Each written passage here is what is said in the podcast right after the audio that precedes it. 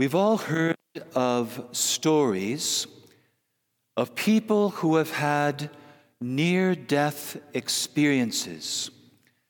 I've heard of several myself. And I'm struck by a common thread that almost always appears. And that is, in this experience that they have of tasting something of the nearness of God, of heavenly life, they don't want to come back. What they experience is so overwhelmingly beautiful. It feels, fills them with so much joy. They don't want to come back. Some of them are married. Some of them even have children. Some intensely involved in the affairs of this world. But at that moment, their only longing is to stay. And so they come back with a wound, being wounded by this experience of infinite love, infinite goodness, infinite beauty. Now all they can do is long for heaven. And if that is just a taste, imagine what heaven is like. At Christmas, we celebrate Christ's first coming. And with you, I am so grateful for how that first coming has touched our lives. How Christ is with us and His church in so many ways.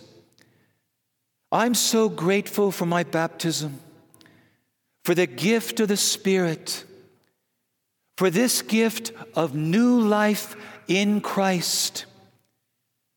I'm so grateful for the providential love of God that has cared for me in so many ways.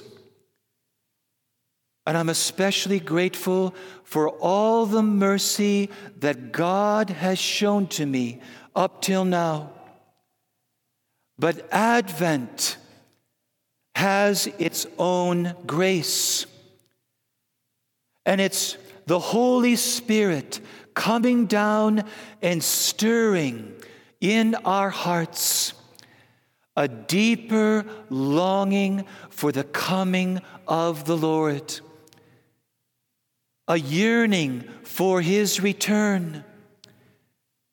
And as we open our hearts together to this grace of Advent, the Holy Spirit forms us to have Advent hearts. Saint Paul is a wonderful example of this. He once said to the Christians in Philippi, "I long to depart this world in order to be with Christ. For that is my greatest desire, and it's far better.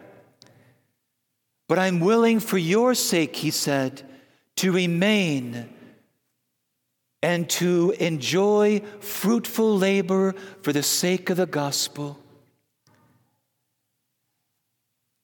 Another beautiful example is what Saint Augustine writes when the moment came for his mother to die.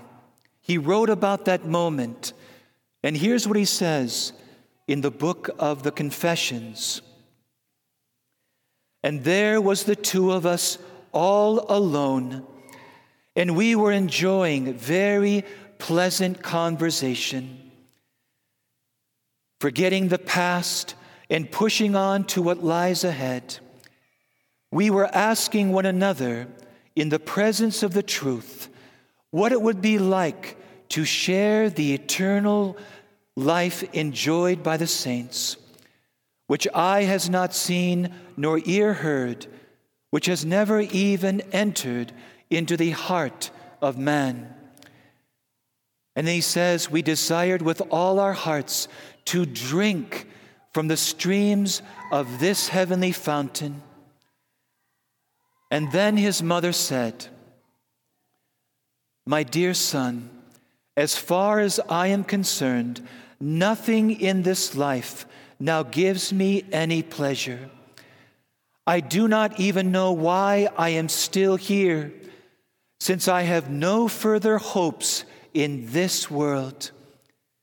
I did have one reason for wanting to live a little longer, to see you become a Catholic Christian before I died. God in his goodness has lavished this gift upon me, for I know that you have even renounced earthly happiness to be his servant. So what am I doing here?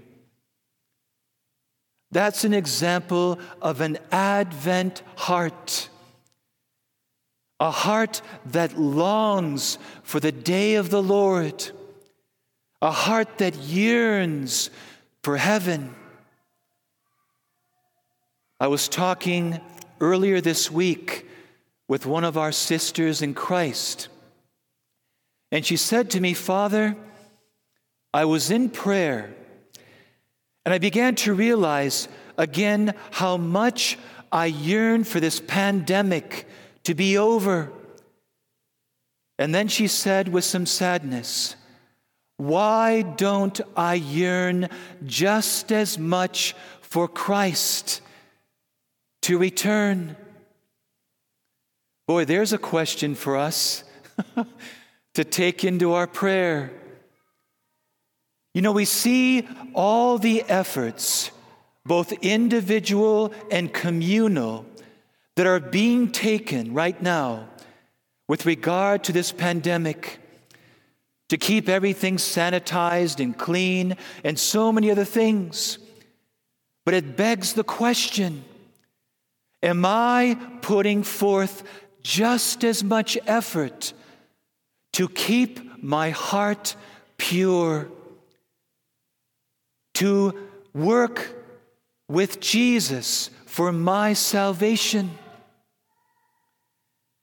Do I seek God at least as much as I seek the things of this world?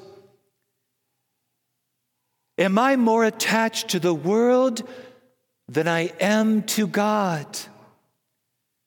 Do I want for my dear ones salvation more than I want anything else?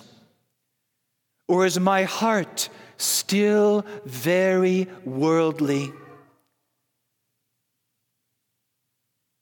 This is why Advent is also a time of repentance. I wish you could have seen the confessional line yesterday afternoon. It was almost out the door. It made one think of being by the Jordan River, as we heard in the gospel. All these people coming out from all over Judea, all over Jerusalem. And what were they doing? They were coming to acknowledge and repent of their sins, wanting to change their lives. This is the season of Advent. It's a time for you and I to take a very serious inventory of our lives, to examine our conscience. As Saint Peter said, if we are an Advent people, yearning for the coming of the Lord, which will come like a thief, are you and I ready? If Jesus came today, or if we unexpectedly died today, would we be ready?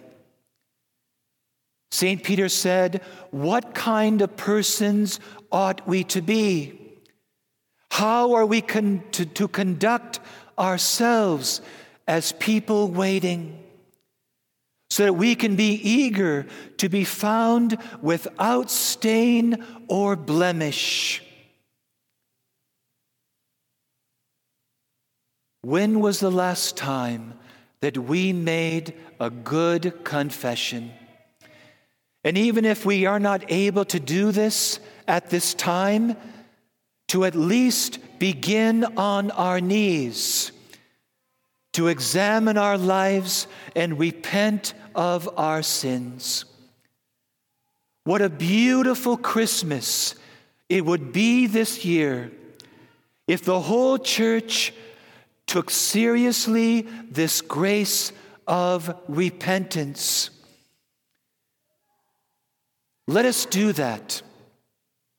Let us allow the Spirit of God to form in us a deeper yearning for the day of the Lord, a deeper longing for heaven. Amen.